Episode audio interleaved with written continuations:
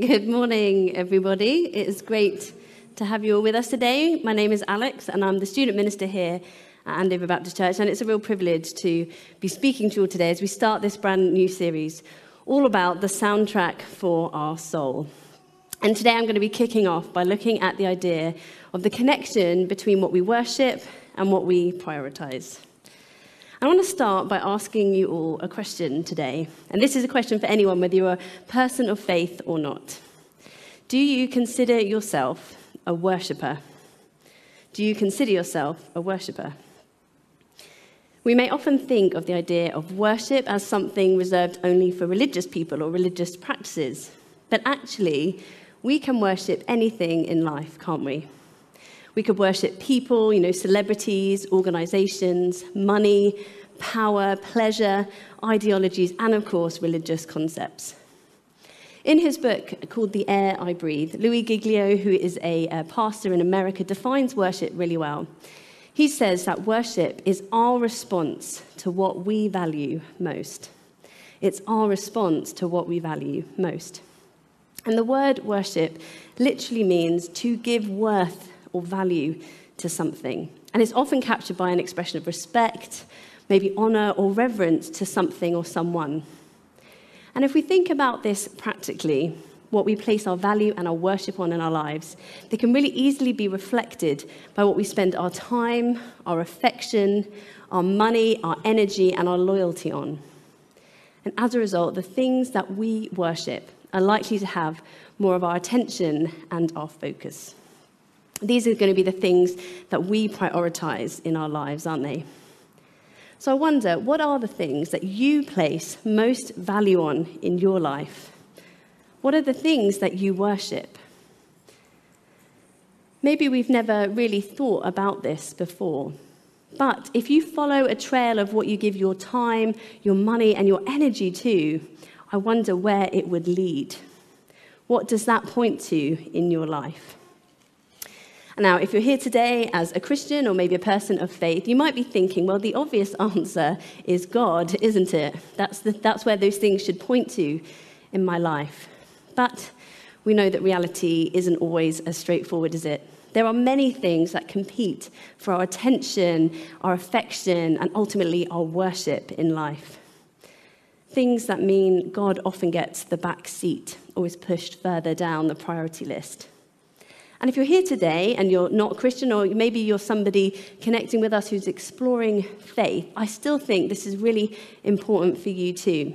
And I would invite you to consider if the things that you worship in your life bring you satisfaction. And actually, I think that's a question we can all think about and hold in our minds this morning. First off, I want to share a brief story with you all about a memorable experience I had where I was really blown away by an atmosphere of worship. You might not be surprised to hear this wasn't in a religious setting, it wasn't in church or anything. And in fact, it took place a few years ago uh, when my husband and I, we were really fortunate to be given some tickets to go and see the band Guns N' Roses. I think we had more fans actually at the earlier service this morning, didn't we? But yes, whatever your musical tastes are, we were very excited about this opportunity. Uh, the gig was going to take place in the Olympic Stadium in London. You may have heard of it. I think it's now known as the London Stadium. And if there's any West Ham supporters here or watching, I think that's their home stadium now. It's a massive venue. It's got a capacity of over 66,000 people or so, which is just amazing. And on the day of this concert, we, I don't know if you've had this experience, we had a bit of a nightmare journey. Everything was, seemed to be against us. We had traffic because we decided stupidly to drive through London. Uh, we just had loads of things crop up that meant that we were really late and pretty stressed out, to be honest.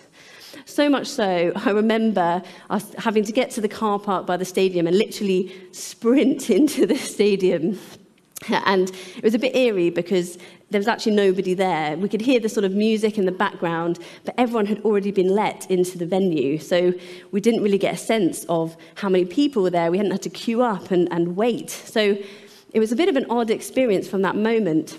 And I also hadn't really considered the kind of tickets we'd been given because they were amazing tickets. And I didn't really realize this until we were let into the venue. And I remember we kind of like ran into the stadium I was completely floored by the scene and the atmosphere that greeted us.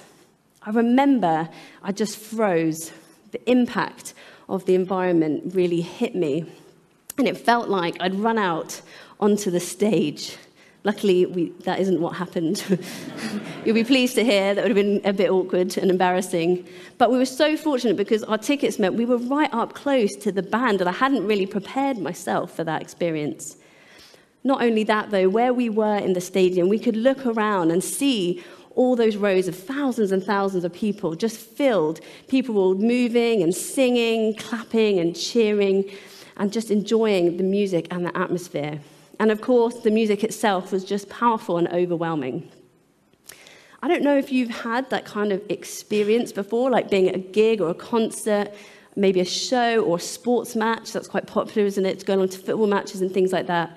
But the atmosphere can really be electric, can't it?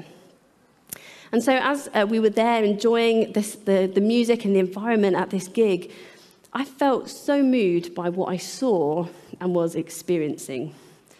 There was something incredibly special about seeing just that sheer volume of people gathered together, being completely captivated and focused by one thing.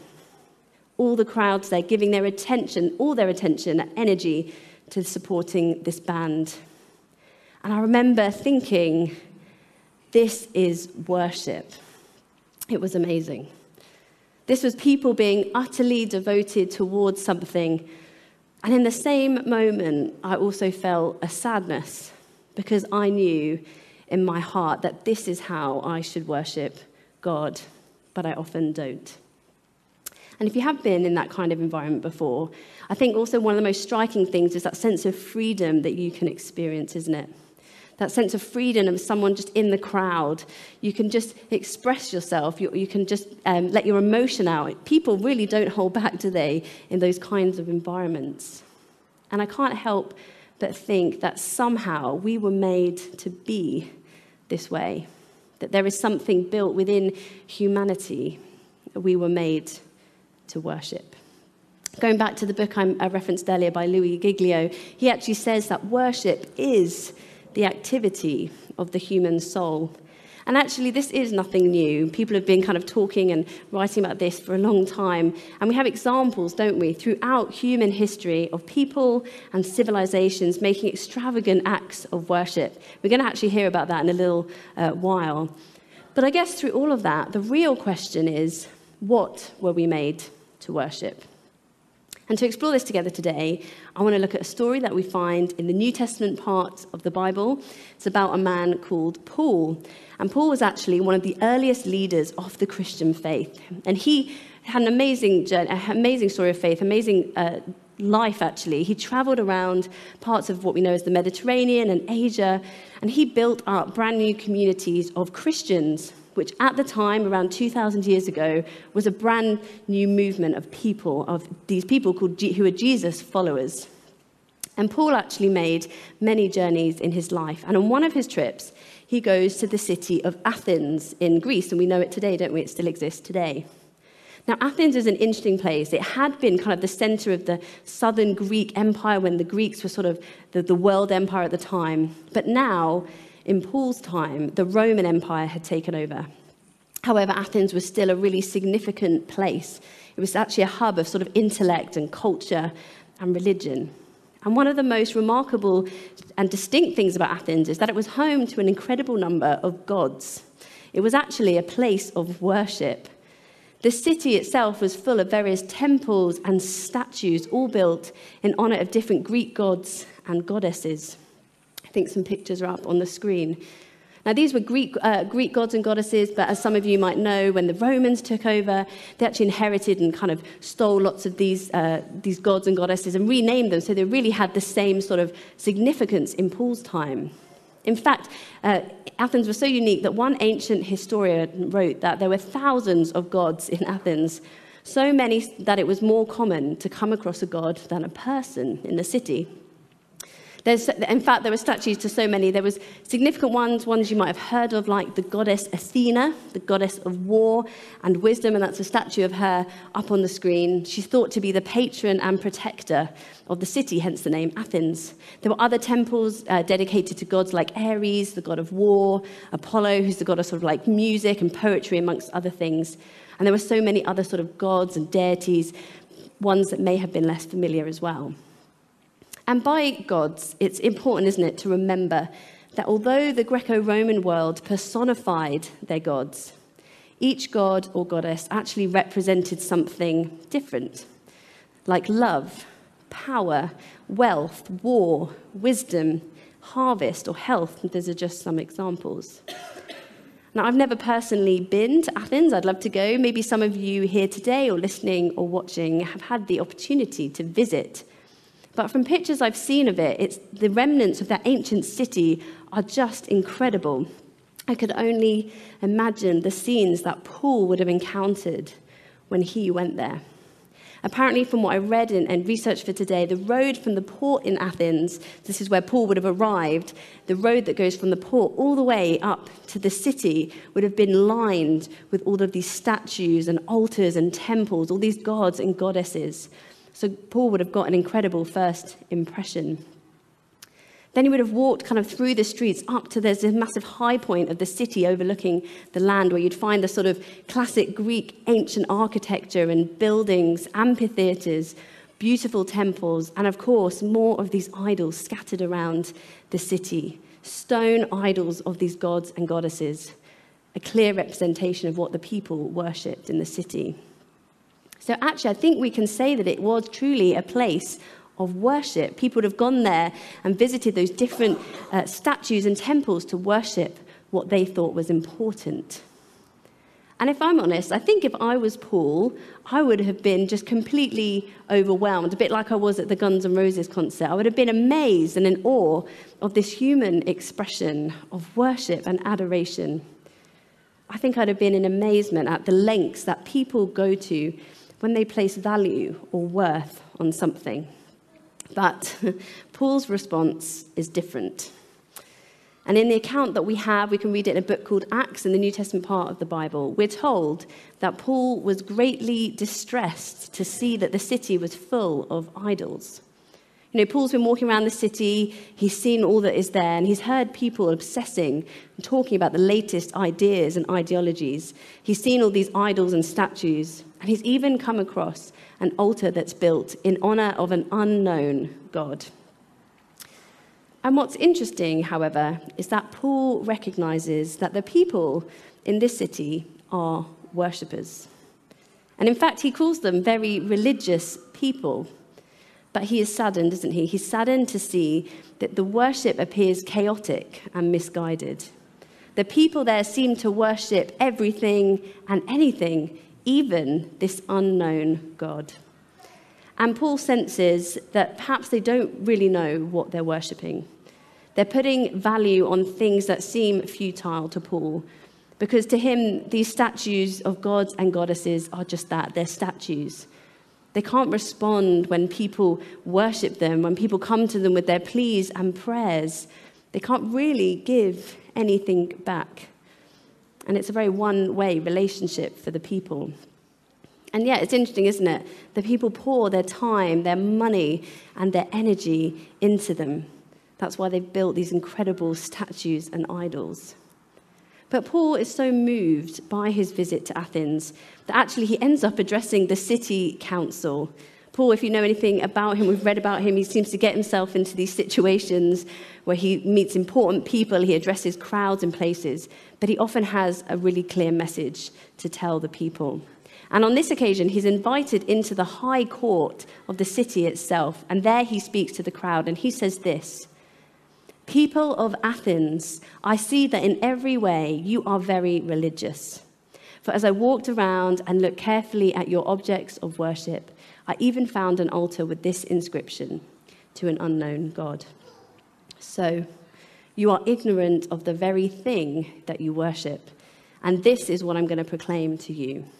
And here we get to really the crunch point. And, and Paul is bold here, and he says this The God who made the world and everything in it is the Lord of heaven and earth and does not live in temples built by human hands. And he is not served by human hands as if he needed anything. Rather, he himself gives everyone life and breath and everything else. From one man he made all the nations, and they, that they should inhabit the whole earth. And he marked out their appointed times in history and the boundaries of their lands. God did this so that they would seek him and perhaps reach out for him and find him, though he is not far from any one of us. And I love this bit. Paul says, For in him we live and move and have our being. As some of your own poets have said, we are his offspring. You know, Paul is, a, I think, a really intelligent uh, person, and I love what he says at the end. He's quoting some of their own philosophers and writers back to them. They would have understood what he was talking about. And although Paul is distressed by what he has seen in Athens, he also sees that in the hearts of these people, there is a genuine desire to worship. There is a searching for God. And Paul believes that human beings were made to worship something greater than themselves, but not a thousand different gods, just one God. You know, and as Paul says so clearly, this God doesn't require anything of us. He doesn't need us to build fancy temples and statues. He doesn't require us to prove ourselves to him. But instead, this God just desires one thing that we seek him with our hearts. And Paul says, doesn't he, if we do this, then we might just discover that God is actually not that far from us at all. So, why should we do this? Why should the people of Athens worship this one God? Well, actually, Paul is clear again, isn't it? Because this God is the giver of life. He's the one who made the entire universe, and he made each of us. He's the reason we're alive and on this earth. Isn't that worth adoration and worship? Doesn't that kind of God deserve our attention more than other things? You know, I wonder, we might be sitting here today thinking this is an interesting story about an ancient city, the city of Athens, but maybe it's nothing really like our Western world or the culture we live in today. Maybe it doesn't really relate to our lives. After all, you know, we don't kind of worship statues or idols, build temples, and not in this culture anyway. We don't have an altar to an unknown God in our lives, or do we? Where does that trail of money, time, and energy lead to in our lives? What does it point to? What really sits on the throne of our worship? You know, in many ways, I think that that ancient city of Athens is a great symbol for our world today. There are a myriad, aren't there, of things competing for our attention and our worship. We don't have to go far to see that. And we may not see them as statues or idols, but they are there. And there is a war on for our worship. And in a war, if you don't know what you're fighting for, then you can easily lose your way. And the reality is that for all of us, we have to navigate through life, and it's not easy, is it, at times?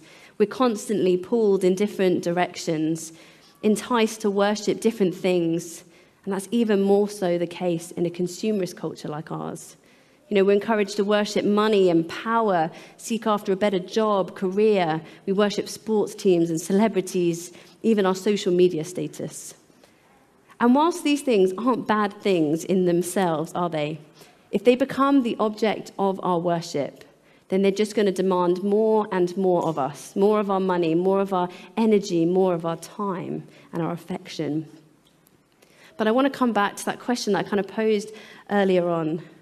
What can they give us in return? Are these things really bringing us satisfaction? Are they there for us when things don't go well in life?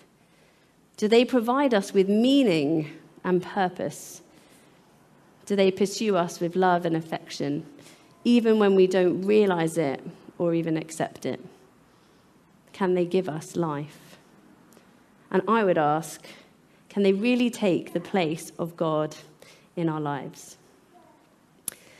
You know, worship is important, isn't it? Whether you agree or not with me today that we were kind of made to worship, what we worship really matters. Because there's a, there's a kind of truth here, isn't it? That what we worship, we often imitate, and what we imitate, we become. So it's really important for our lives, isn't it? And let's not waste our worship, it is something precious. So let's give our worship back to the one who made us to be worshippers in the first place, to the God who knows us better than we know ourselves, and who loves us and who cares for us, and who made a way for us to be in relationship with him through his son, Jesus. And this isn't a one way relationship, this is a two way relationship. You know, we've had an amazing example of that hearing from Lisa and giving her testimony this morning that is living proof of that relationship. I don't know where you are in your journey of life or faith. I don't know what or who you worship. But I just want to say that from the bottom of my heart and from my experience, that when we worship God above all else, we get back so much more than we could ever give.